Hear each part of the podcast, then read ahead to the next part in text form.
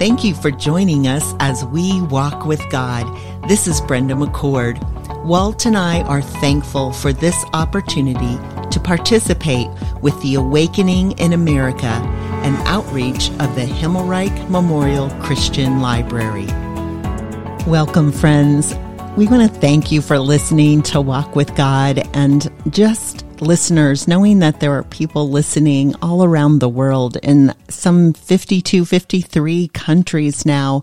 Thank you. Thank you for listening, not just to Walt and me as we are teaching through God's Word, but thank you for just participating and wanting to learn more about what God's Word teaches us and how we should walk each day, walk with God. So thank you. We're currently teaching through the book of Esther. Wow, what a book to be teaching through right now with what is happening in this world. And I, I just have to tell you that Walt and my hearts are, have been and are just very heavy. And we continue to pray for the peace in, uh, in Israel, the peace of Jerusalem. We pray for people innocent people who have been injured, who have lost loved ones. Our hearts go out to them. And this book of Esther takes us to the reality. This book is a true story. It is a true story. It's not made up, friends. It's filled with great suspense, good versus evil, power, prestige in a royal court. And following communication between Queen Esther and Mordecai, she sends this message to her uncle. We're in Esther 4, just looking at those last two verses from our previous lesson. Go gather all the Jews to be found in Susa and hold a fast on my behalf, and do not eat or drink for three days, night or day. I and my young women will also fast as you do. Then I will go to the king though it is against the law, and if I perish, I perish. Mordecai then went away and did everything as Esther had ordered him. That's where we ended. What happened during those three days of fasting? Well, remember earlier in that chapter of chapter four, there was great fear. There was weeping, mourning, great lamenting when the Jews throughout 120 provinces of the kingdom learned about the king's decree. And while prayer is not specifically mentioned in the book of Esther, when people fast through all of history, thousands of years, they typically turn their focus and their time to God. These are Jewish people and they've been told the history of Abraham, Isaac, and Jacob. Remember the mighty deeds of the Lord. Remember, he rescued his people from Egypt. He brought them into the land of promise. You know, those three days of fasting, Queen Esther was preparing herself. And I believe she was asking for wisdom, guidance, and direction. How should she address the king? So today, let's begin. Let's continue now in chapter 5. On the third day, Esther put on her royal robes and stood in the inner court of the king's palace, in front of the king's quarters, while the king was sitting on his royal throne inside the throne room opposite the entrance to the palace. And when the king saw Queen Esther standing in the court, she won favor in his sight. And he held out to Esther the golden scepter that was in his hand. And then Esther approached and she touched the tip of the scepter. And, and Brenda, even as you're reading that, the, this suspense and intrigue builds here because Queen Esther, she hasn't been summoned. She's coming there on her own. And and with that is um, is there's intrigue, there's danger. She stands in the inner court in front of the palace, in front of the king's quarters, and he can see her, but she has to be welcomed in. And after we read verse 1, we should have this strong sense of, of the palace, the throne room, the king sitting on his royal throne. And we know Queen Esther is beautiful. She's already won the heart and the affection of the king, won a beauty contest. But verse 2 confirms this. She won favor in his sight, and he holds out this golden scepter. So she approaches the throne. She touches the tip of the scepter. And remember, if he doesn't hold this out to her, she will lose her life this very day.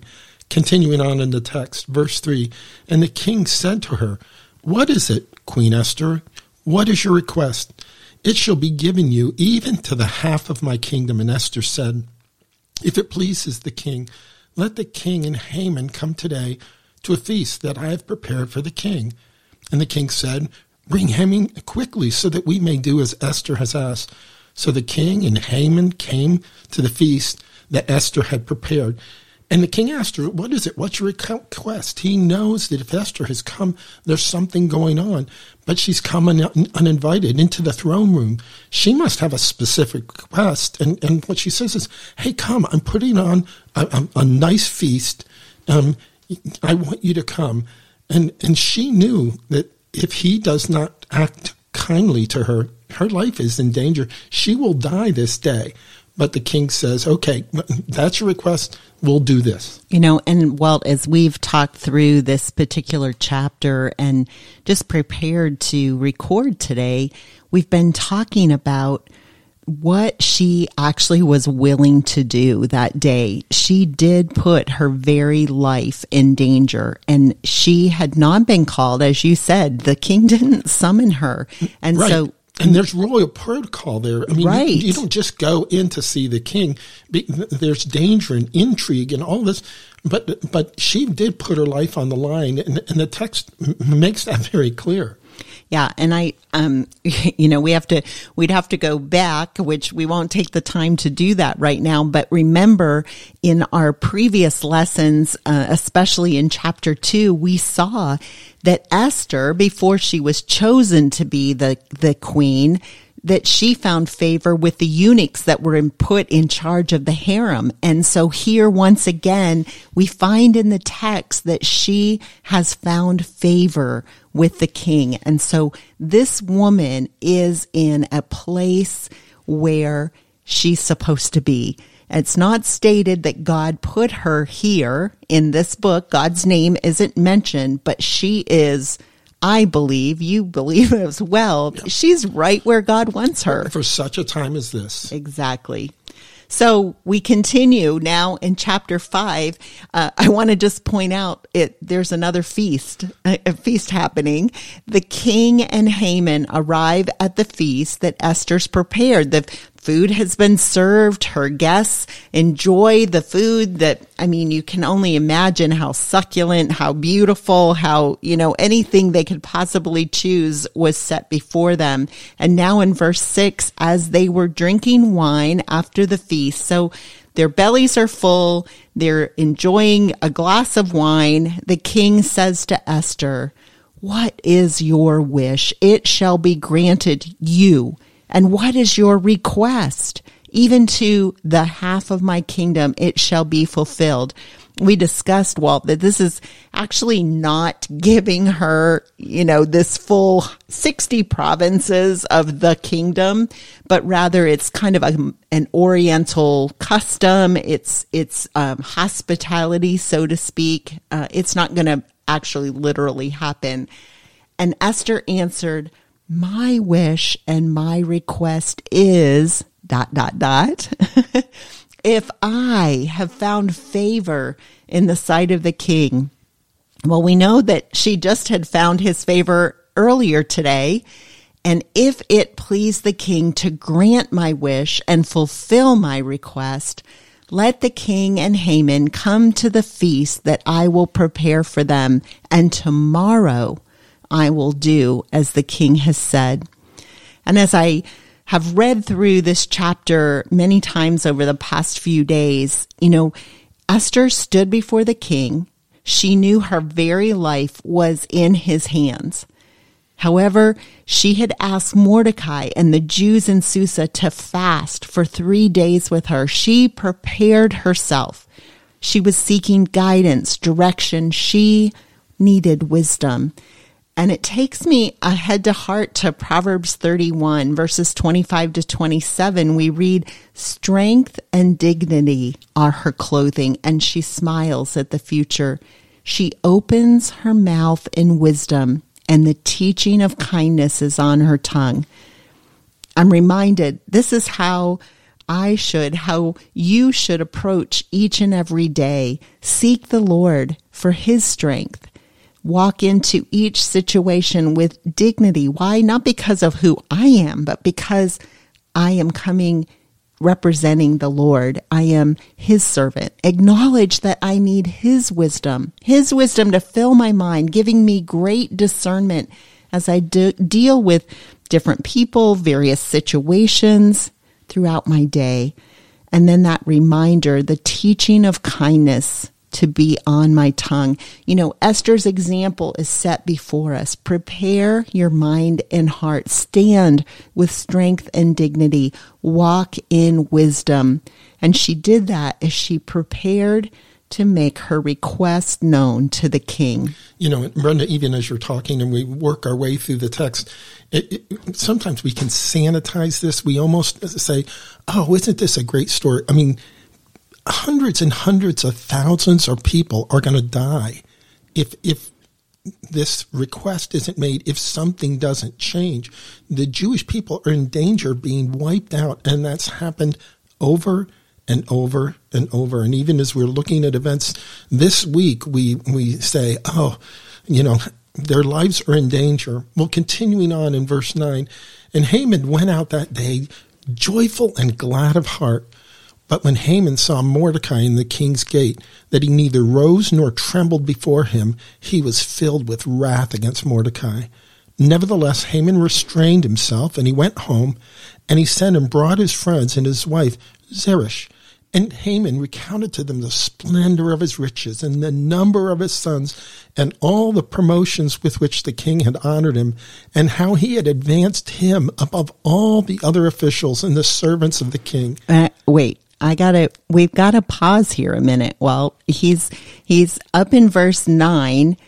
Um, Haman's filled with wrath against Mordecai because this one man didn't tremble before him, didn't bow before him, didn't but, but here he's listing, I mean, verse 11, he's listing the splendor of his riches, the number of his sons, all the promotions, how he's been advanced.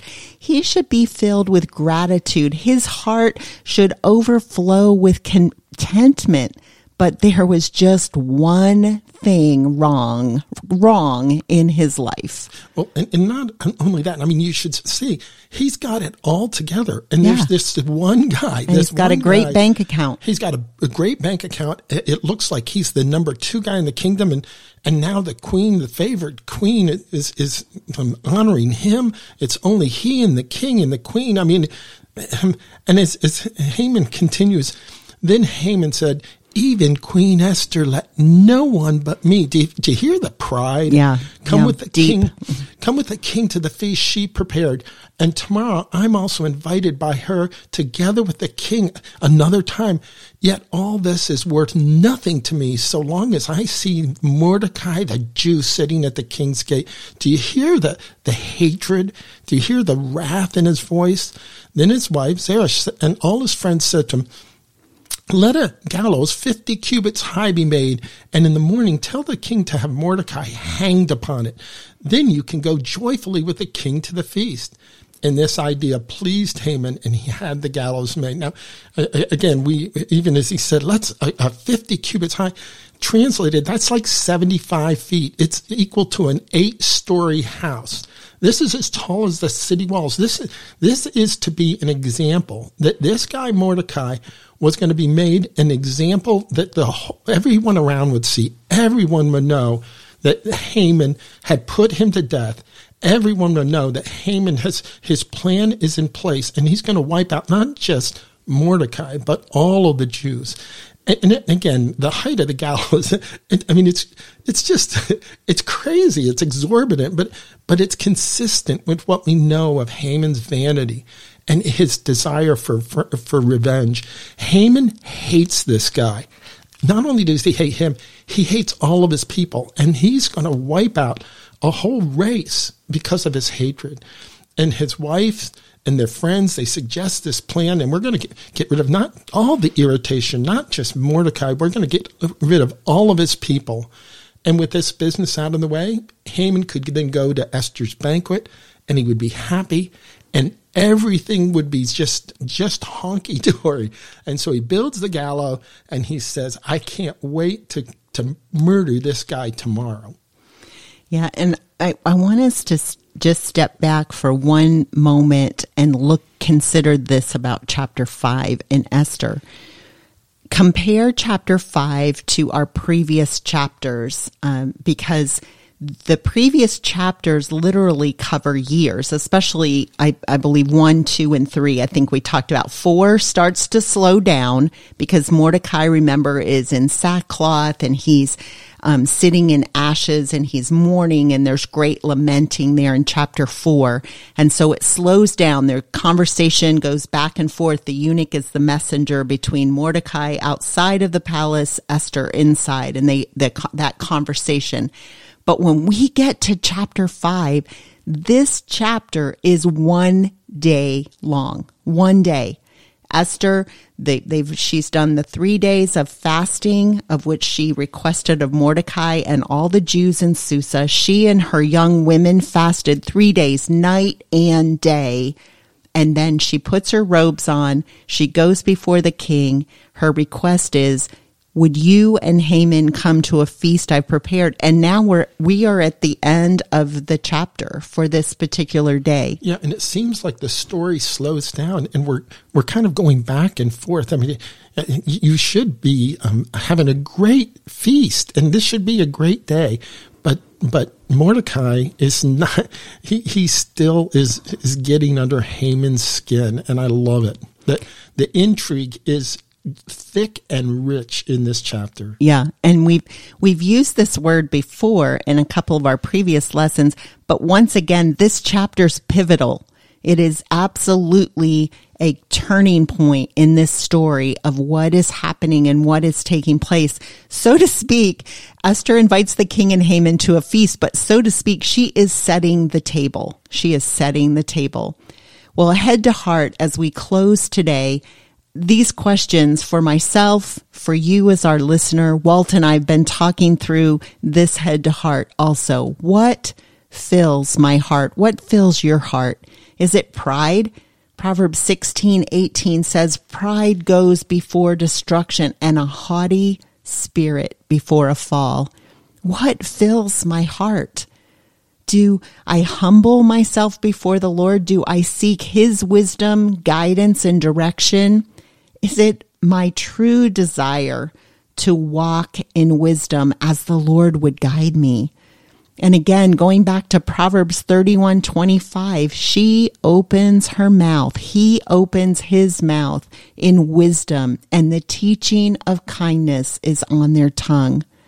Let's close in prayer. Lord, as we bow before you today, we confess that we can lean into pride. We can have a spirit that is haughty, that's all about me and all about counting my blessings and all the good things in my life. But Lord, we come before you and we ask that you would give us the strength we need.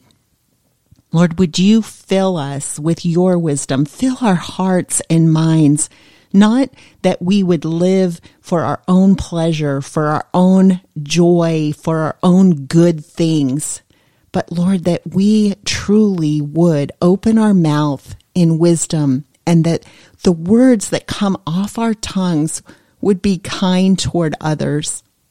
Help us today as we continue in our walk with God that we would serve you all the days of our life.